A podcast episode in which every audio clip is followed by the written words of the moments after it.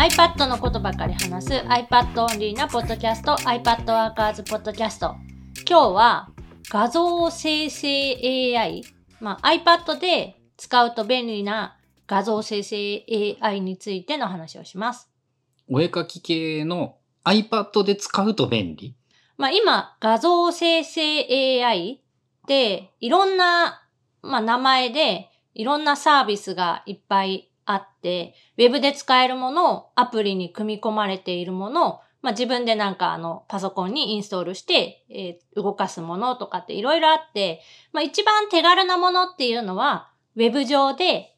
そのプロンプトって言われるような命令文を書くと、それにのっとってなんか画像が生成されるっていうのが、まあ一番簡単に体験できるもの。一番シンプルな、なんか基本的なやつはそれだね。で、まあ iPad でっていう話をすると、まあ iPad にそのプログラムをインストールする、直接インストールするっていうことはできないので、iPad でそういう画像生成 AI 体験してみたいなって思ったら、ウェブブラウザ、まあ、サファリとかのウェブブラウザ上でその動くそういうサービスを使うとか、まあ、例えばキャンバーみたいなアプリの中に、えっ、と、そういう画像生成系の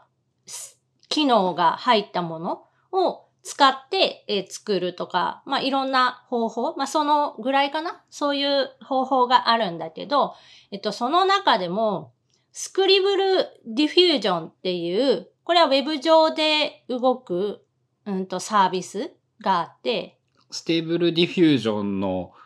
な仲間っていうか派生系？派生系。まあ、 Stable Diffusion っていうのも画像生成 AI の、まあ、一つなんだけど、一番有名なのかな？コンピューター、個人のコンピューターに入れて使えるやつだよね、 Stable Diffusion は。多分まあ、が元祖じゃないけど、まあ、うん。結構一番前からあって有名で、みたいな。で、それを、えー使ったサービスなんだけど、スクリブルっていうので、その直接描いた、自分が描いたイラストをもとに、そのイラストのレイアウト、見た目で、えっ、と、画像を生成してくれる。一番あれじゃん。あの、多くの人が一番欲しいと思いそうな、一番お手軽度と、その、使いやすさ度と一番いいやつやん。そう。で、えっ、と、これが、まあ、ブラウザ上でその絵を描いたら、その絵を元に画像を生成してくれるっていうので、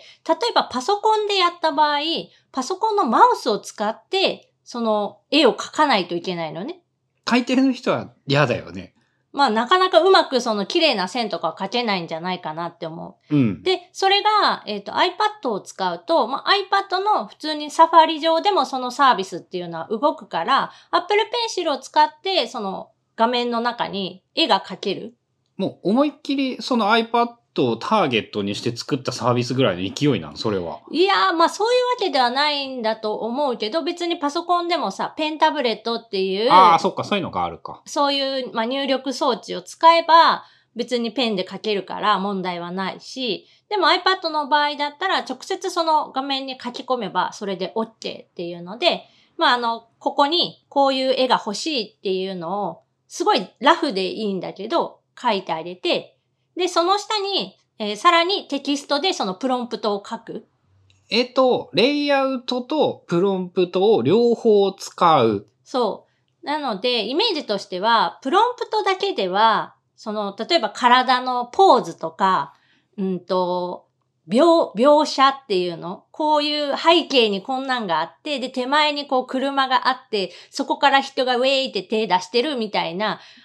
全部を言語化するのは辛すぎるよね。それをテキストだけで説明するのって難しいし、さらに言うと、それをその正しく AI が理解できる形で言語化するのって、まあまあ難しいって言われている。で、それを、えっ、と、このスクリブルディフュージョンを使うと、手書きでその説明を保管できるっていうのかな？うん。あの、こんな感じでっていう構図だけを書いといて、あとはなんか説明をしてあげれば、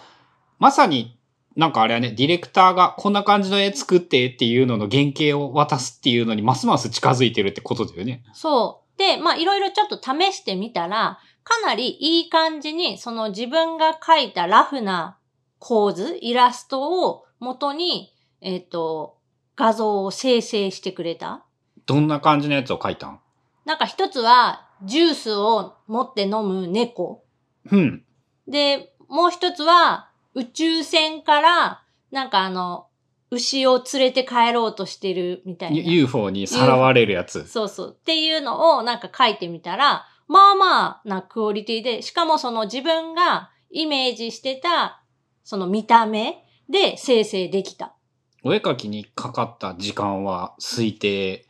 推定、え、お絵描きっていうのはその元のイラストみたいな。そうそうそうそう、元のイラスト。え数秒？秒秒 ?1 分もかからんぐらいの。で、テキストは、まあ、1分、2分ぐらいかかるのかな？まあ、テキストは、えっ、と、まあ、英語でプロンプトを書かないといけないんだけど、春菜さんは英語が全くできないので、入力フォームのところに日本語でまず書くやん。で、iPad って翻訳がもう使えるから、あ翻訳でポチって切り替えるんだ。日本語で入力したやつを全選択、タタンってタップして、全選択したら、えー翻訳っていうのを押すと、まあ、その日本語で書いてたら、それを何語に翻訳するか。まあ、デフォで英語とかになると思うんだけど、出てくるので、で、さらに、その翻訳で置き換えるっていうメニューがあるから、それを押してあげれば、日本語で入力してたものが全て英語に変わる。小ネタながらも、それも iPad を活かしているテクニックになっている。そう、だからアプリとか何にも使わなくって、もうただの iPad だけの機能で、まあそこまでできる。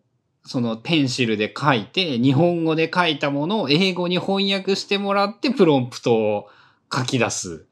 なんかその、実用英語としては、多分その、微妙な翻訳とかもあるかもしれないんだけど、こういう、えっ、と、画像生成系の AI に渡すプロンプトの作成ぐらいだったら、この翻訳機能でのその直翻訳みたいなので、十分その機能を果たしてくれるから、すごいその相性は良くって、5分かからず、えっ、と、全部で1分とかで作れるってことなんかな？そのイメージで言うと。まあ、どう説明しようかな、みたいなのがあるから、でもその、ほんと数分レベルで、えっ、と、命令自体は終わってしまう。革命的やね。仮にその絵を当たり前なんだけど描いたら2時間3時間じゃ終わらんよね。まあ、写真を合成するとか、元のなんかがあったとしても、1時間以上は絶対かかると思う。うん。少なくとも、その最終成果物どうかは抜きにして、そのイメージ図のクオリティというか、書き込み量を増やすにおいては、結構とてつもない、なんかもう1、2段階ランクアップしたって感じがするね、それは。あと、まあ、その、できた画像をそのまま直接利用するのは、まあ、規約的に Stable Diffusion の規約とかで、えっと、できないこととかもあるんだけど、その、 Stable Diffusion で作った、まあ、 Scribble Diffusion で自分の欲しい絵を作って、それを元にもう一回その画像から image to image っていう画像を元にした、えっ、と、画像生成 AI。画像を元にして画像生成 AI に画像を作ってもらったら、著作権問題もクリアできる場合が多くなる。えっと、できるものが今あるから、それにかけてあげれば、えっと、著作権もまあクリアした画像は生成できる、少なくとも。やばいね。これもまた著作権問題とかいろいろ出てきそうだよね。何々さんっていう写真家が撮った写真を、ちょっと画風を変えて、自分のものだとした場合に、果たしてそれは自分のものと言っていいのかどうか？まあね、そのあたりは、まあすごい、あの、問題にはなりつつあって、最近でもその写真コンテストに応募して、対象を取った作品っていうのが、その画像生成 AI で作った写真だったって言って、もうその応募した人も、あったね、本人もあったね。ちゃんと言っててその、お絵描きじゃなかったっけ？それあ写真じゃなくて。その後またさらにあ、写。真コンテストでも同じことがあって、で、これは、まあ画像生成 AI で作った作品なので、写真ではないって言って、その、ああげた人は、その、言ってるんだけど、っていうような問題だとか、もうそれこそその、アドビも、うんと、アドビストックのデータを元に学習させて、で、えー自動で画像生成をします。で、Adobe Stock に上がっている画像というのは、基本的にはその著作権をクリアしたものしか上がってないですっていうふうに言って、で、企業とかにも使えてくださいねっていうふうには言ってたけど、普通に Adobe Stock の中にポケモンがいたりとか、ドラえもんとかもいるんだったっいる、いるから、その、完全にゼロにはなってないんだよね。